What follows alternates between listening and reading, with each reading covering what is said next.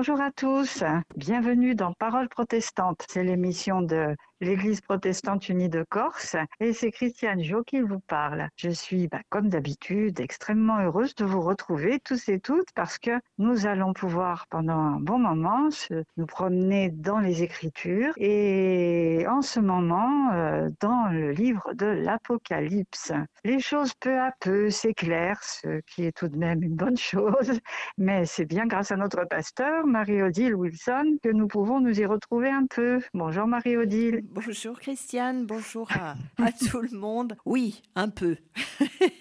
Voilà. Hein, oui, c'est mieux qu'au début quand même. C'est mieux que rien, ouais, certainement. Certainement. Mais tout cela, c'est quand même grâce à Jacques Ellul, enfin en tout cas à son ouvrage intitulé « L'Apocalypse, architecture en mouvement ».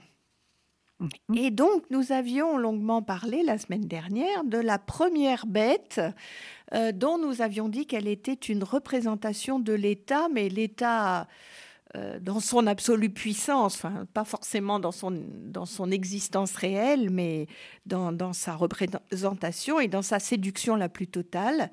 Et nous avions vu aussi le lien réciproque entre ces deux bêtes qui étaient dans le chapitre et dont nous allons découvrir la seconde. Et ces deux bêtes recevant leur puissance du dragon. Et donc, bien sûr, cette semaine, nous allons nous concentrer sur cette deuxième bête, donc en lien avec la première. Et bien, c'est dans le chapitre 13 de l'Apocalypse, et nous allons lire les versets 11 à 18. « Alors je vis monter de la terre une autre bête. Elle avait deux cornes, comme un agneau, mais elle parlait comme un dragon. Tout le pouvoir de la première bête, elle l'exerce sous son regard. Elle fait adorer par la terre et ses habitants la première bête, dont la plaie mortelle a été guérie.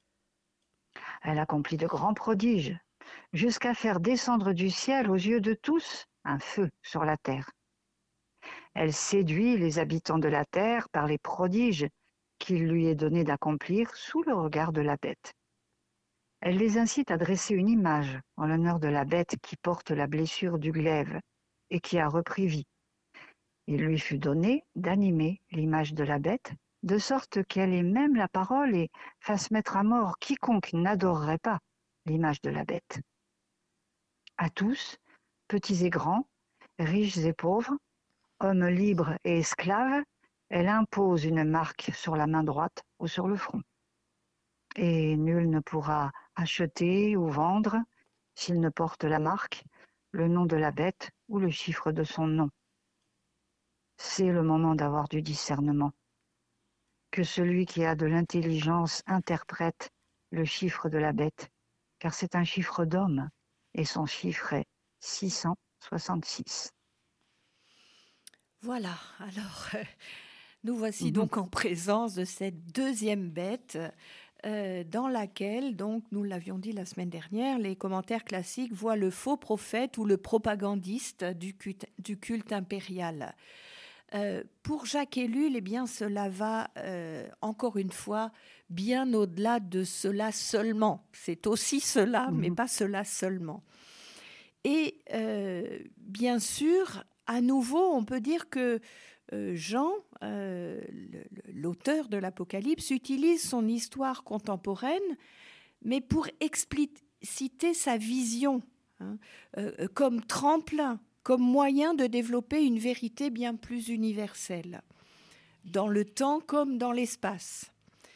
Là-dessus, on pourrait noter en passant que cela devrait être la posture générale du lecteur de la Bible, que de chercher au travers de récits historiquement installés, datés si on veut, des vérités bien plus universelles et susceptibles de nous toucher encore. C'est en cela que la Bible, d'ailleurs, est parole vivante. Oui. La théologienne protestante Marion Muller-Collard écrit que la Bible est un merveilleux livre d'anthropologie. Donc, elle nous dit aussi beaucoup de choses sur notre humanité et encore... on peut se retrouver tel quel dans les personnages qui nous sont présentés dans nos textes bibliques. Alors, cette seconde bête, eh bien, elle se présente sous la forme d'un agneau, mais elle parle comme un dragon. Oui, c'est curieux quand même comme assemblage. Oui, oh ben on a, là, avec toutes ces bêtes, on commence à avoir l'habitude des assemblages un peu bizarres. En même temps, c'est pas faux. Elle imite cette bête, la non-puissance. On peut dire qu'elle a seulement 2 cornes au lieu des 10 de la précédente. Elle présente le bien, la douceur, l'accomplissement des valeurs, la soumission, c'est ce qu'on peut lui reconnaître, mais sa parole est celle du dragon, c'est-à-dire la destruction, le néant, la rupture, le blasphème. Donc, on voit que là, il y a quand même un paradoxe. On peut dire qu'elle agit, on lit dans notre texte, elle agit par sa parole, donc comme Dieu. On peut dire qu'elle imite Dieu. Et elle n'agit pas aux ordres de la première bête, mais sous son regard, c'est-à-dire avec quand même une certaine indépendance, mais en même temps sous son contrôle. Donc on voit le lien de je dirais presque d'intersoumission entre les 2 bêtes. Son but est de conduire les humains à adorer l'État, en mettant en lumière les miracles, les grandes œuvres du pouvoir. Le miracle est un mot utilisé pour marquer son admiration envers une réussite particulière d'un pays. Et Ellul cite, alors bon, ça date des années 70, le miracle allemand ou le miracle japonais, donc oui, ça nous dit quelque chose.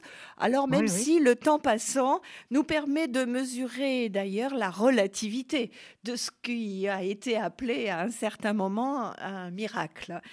Donc ça nous permet déjà de prendre ce recul-là. Cette seconde bête, séduit les humains par ses prodiges.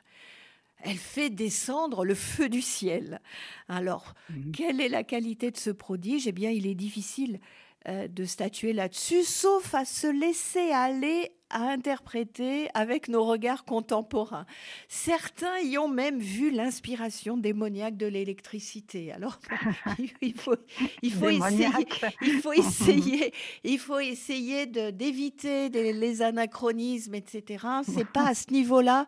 C'est pas, on a dit, c'est pas une prophétie, mais c'est une réflexion sur l'état du monde. Donc, on ne saura pas. Sauf que quand même, Ellul avance une hypothèse. Ce feu du ciel qui descend, peut-être est-ce la prétention du pouvoir à exercer un jugement dernier sur la terre et donc à faire descendre le feu du ciel sur ceux que le pouvoir condamne. Oui, comme une image un peu. Voilà, voilà. Oui, absolument. Et effectivement, dans les représentations antiques, la punition, c'est bien ça. C'est le feu du ciel qui descend brutalement sur l'être humain qui a fait ce qu'il ne fallait pas. Et là, si on se place dans notre époque, on a quelques noms de victimes tout à fait récentes, qui nous viendraient bientôt en tête, qui ont été victimes justement d'un État hyper souverain, on va dire ça comme ça. Voilà. Et donc, Jacques Ellul s'appuie pour faire cette déduction sur un parallèle qui pourrait être fait avec cette revendication des disciples en Luc, au chapitre 9, les versets 51 à 56. Or, comme arrivait le temps où il allait être enlevé du monde, Jésus prit résolument la route de Jérusalem. Il envoya des messagers devant lui. Ceux-ci s'étant mis en route, entrèrent dans un village de Samaritains pour préparer sa venue, mais on ne l'accueillit pas, parce qu'il faisait route vers Jérusalem. Voyant cela, les disciples Jacques et Jean dirent « Seigneur, veux-tu que nous disions que le feu tombe du ciel et les consume ?» Mais lui, se retournant, les réprimanda et ils firent route vers un autre village. Voilà, et Jésus leur dit « Vous ne savez pas de quel esprit vous êtes animés ». C'est et donc oui. Hein, l'esprit qui incite à vouloir la condamnation de l'autre, c'est pas ça qu'il faudrait.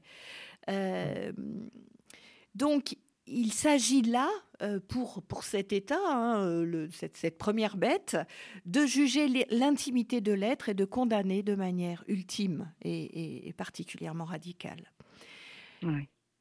Cette deuxième bête, par contre, donc, conduit les humains à dresser l'image de l'État. Et elle anime cette image, elle lui donne la parole. Car la grande arme de la seconde bête, c'est la parole. Et je me disais que cette seconde bête, de nos jours, doit se régaler, mais absolument, avec l'usage des réseaux sociaux. Hein, franchement, ça doit lui donner une envergure qu'elle n'a jamais eue jusqu'à présent. Non, mon Dieu, pauvre de nous. Et oui, elle met ses paroles dans la bouche de l'État. C'est par elle que l'État se fait connaître, désigner, obéir. Donc vous voyez, quand je parlais d'interaction, d'intersoumission, on ne sait plus hein, finalement qui domine l'autre, hein, de la première ou de la deuxième bête. Nous assistons donc à l'œuvre d'animation d'une structure qui est morte en réalité, d'une organisation stérile, d'un mécanisme de pouvoir qui devient, grâce à la deuxième bête, vivante et vitale. On peut dire que c'est l'intelligence artificielle avant l'heure. Hein, et donc cette propagande, donc, que figure la deuxième bête, n'est pas religieuse au sens propre, elle est politique, même si, bien évidemment, le politique peut prendre parfois une forme religieuse. Et là encore, notre époque contemporaine même, pas seulement les périodes les plus anciennes, nous donne aussi de multiples exemples hein, de cette prise en otage, je dirais, du religieux. Jacques Ellul écrit, et c'est une analyse géniale de la situation qui fait distinguer par genre entre l'organisation de puissance qu'est l'État et l'animation de cette structure par la parole de propagande. D'un côté, l'épée, de l'autre, la parole. D'un côté, la rigueur, de l'autre, la conviction. Et du coup, moi, si je regarde avec les yeux de Jacques Ellul, je me dis qu'effectivement, ce Jean a une capacité de recul et de compréhension des mécanismes intrinsèques du pouvoir qui est phénoménal, hein, finalement. Tout à fait, c'est étonnant à cette époque. Mais oui, qui décolle complètement de la simple histoire telle qu'il la vivait. Je trouve ça formidable. En tout cas, aux yeux de ces deux bêtes, l'obéissance ne suffit plus. Il faut l'amour et l'adhésion profonde. Et le feu du ciel tombe sur ceux qui n'y adhèrent pas. Je ne peux m'empêcher d'avoir une pensée pour Alexeï Navalny aujourd'hui. Voilà, hein, lui et tant d'autres. Combien d'exemples plus ou moins contemporains pouvons-nous comme ça envisager ? Alors nous allons faire une petite pause là pour laisser ça un petit peu décanter dans nos têtes en essayant de nous ouvrir, nous aussi prendre un petit peu de distance avec ce chant « Je crois et j'espère ». Je crois et j'espère la grâce d'un Père, celui qui bénit entre dans ma vie. Crois seulement, crois maintenant, sois seulement paisible et vivant.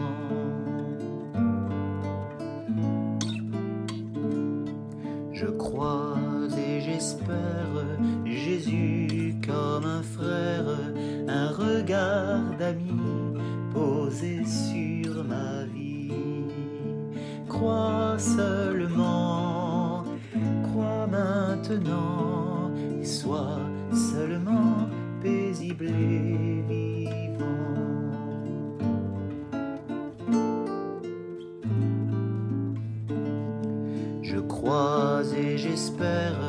l'esprit de lumière, une force infinie souffle sur ma vie. Crois seulement, crois maintenant, et sois seulement paisible et vivant.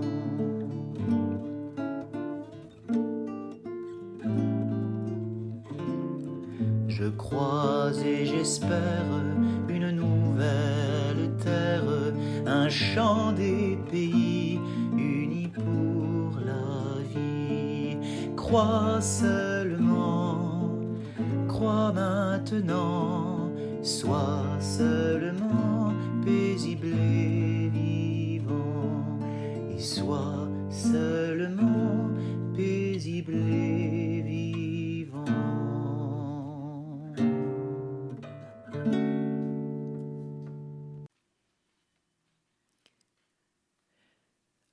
L'œuvre de la seconde bête ne s'arrête toutefois pas là. Elle met en plus une marque sur la main droite et sur le front. C'est le signe de l'appartenance à cette bête. Mmh. Et en fait, on peut se dire que la propagande fait que les humains appartiennent au pouvoir politique. Alors là, bon, si on pense au stalinisme ou à Hitler, on voit très très bien jusqu'où les choses peuvent aller. Il se trouve que la main droite, eh bien, c'est le symbole de l'action. Ce qui, on peut dire que les hommes donc doivent agir conformément à l'ordre de l'État, tandis que le front, c'est le symbole de l'intelligence. Et les hommes, les êtres humains, bien évidemment, hommes et femmes, doivent penser conformément à la pensée de l'État. Hein, ça, voilà, ça nous rappelle des moments assez terribles de notre histoire. Il s'agit donc bien ici d'idéologie politique, et même d'idéologie du politique. C'est finalement l'adoration de la politique et l'affirmation que tout est politique. Et en fait, ce que Jean décrit, c'est le primat du politique. Et donc en rupture, bien évidemment, avec Dieu, en réalité. Hein. Oui, oui. Le politique qui prend la place de Dieu.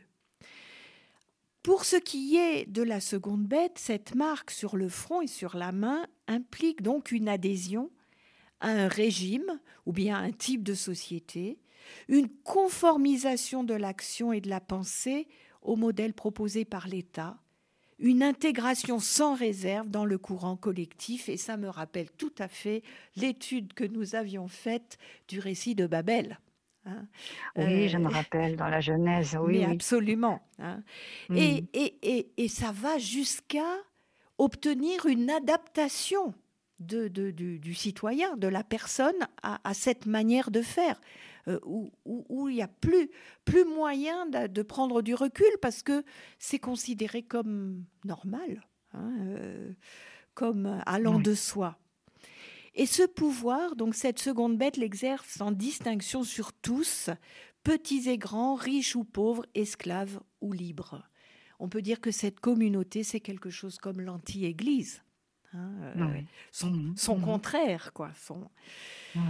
Quant aux conséquences, eh bien, c'est ce que nous dit le verset 17.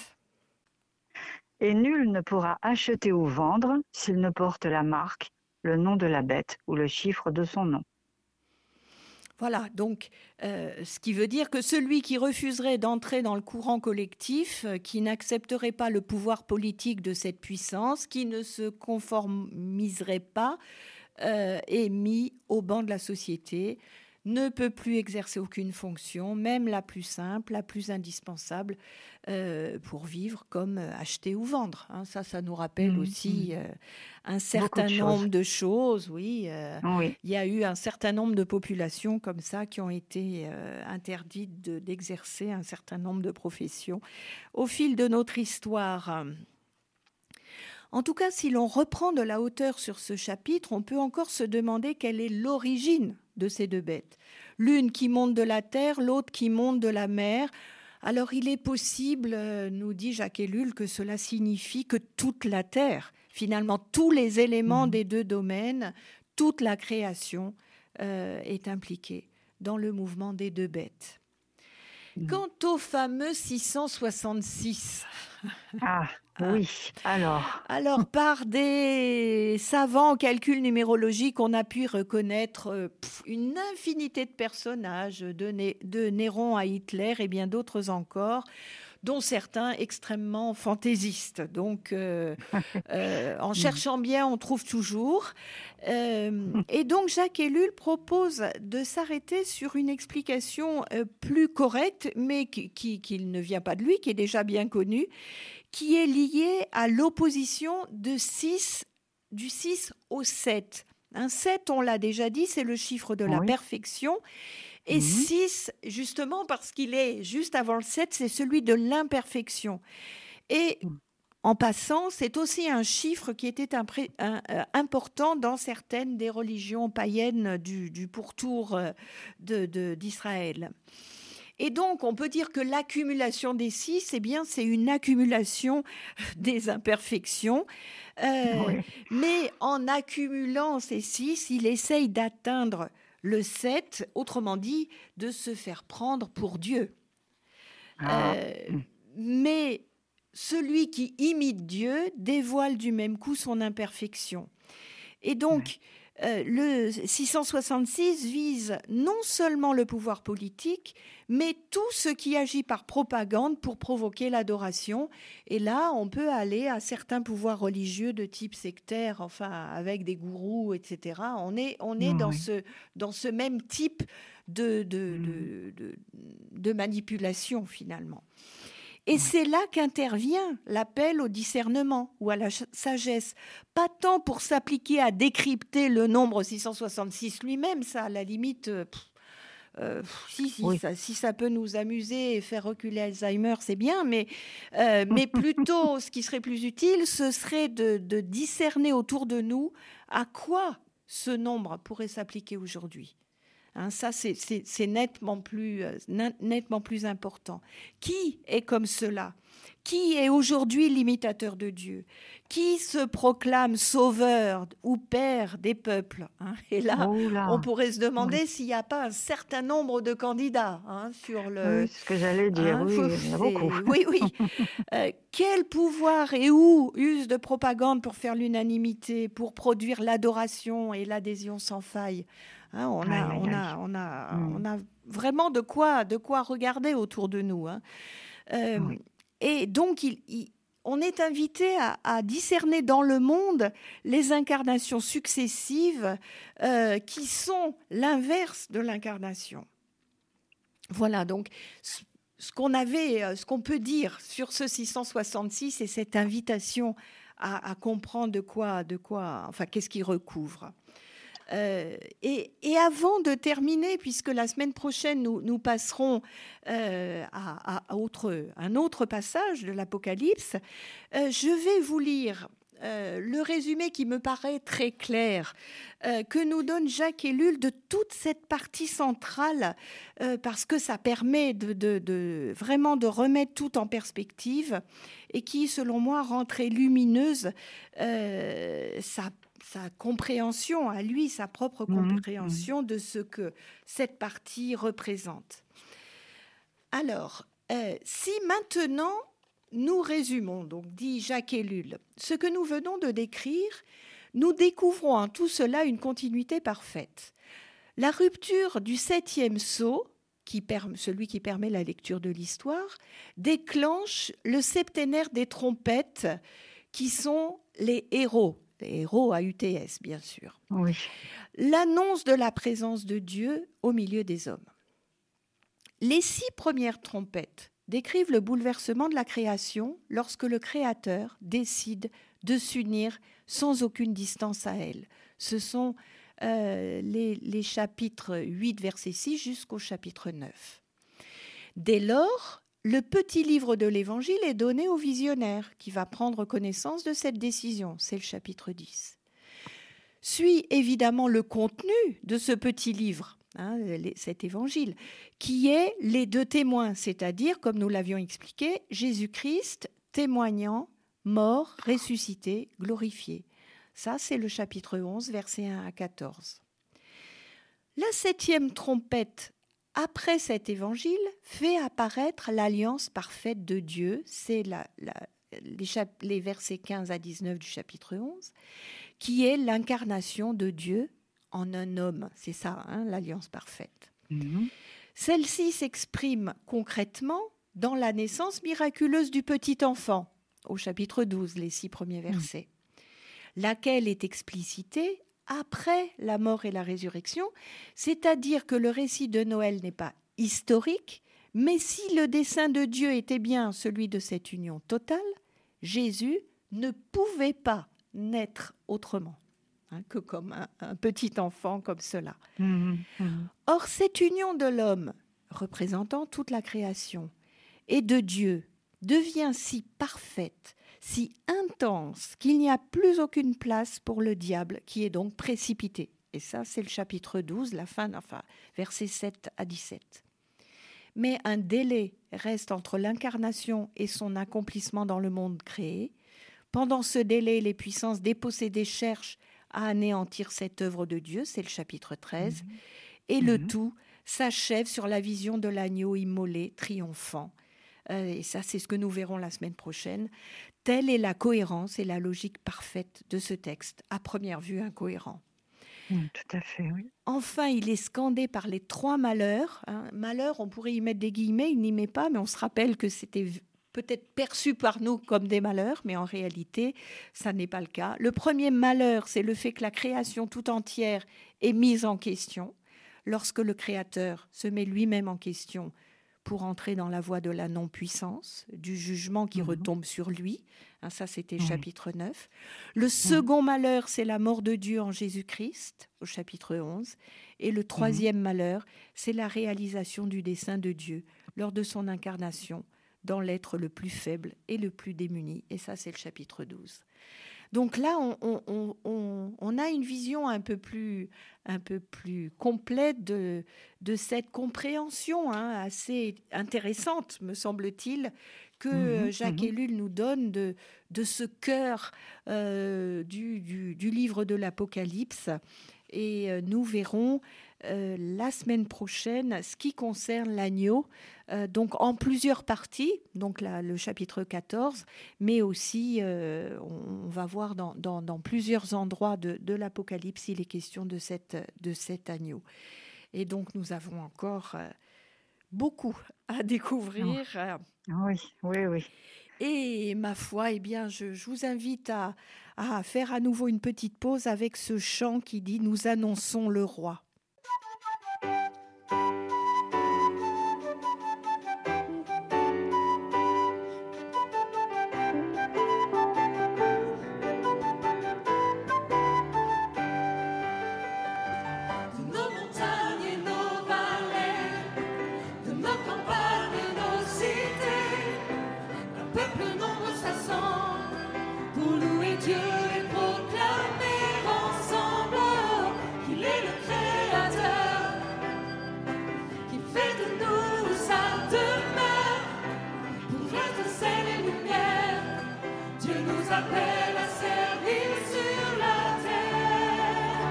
Nous annonçons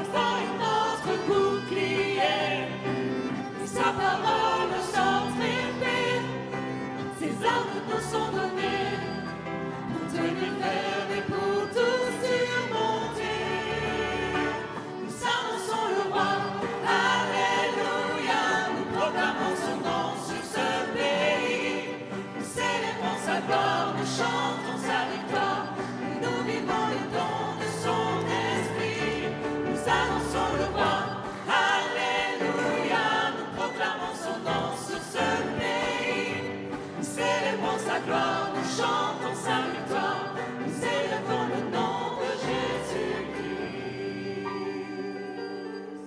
Voilà, chers amis auditeurs et auditrices, cette émission s'achève.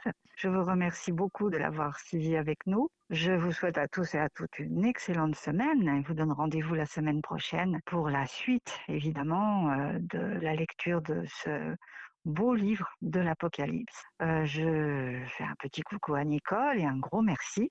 Et puis, écoutez Marie-Odile, à la semaine prochaine. Ah mais oui, on ne va pas s'en tenir là quand même. Non. Bonne semaine à vous.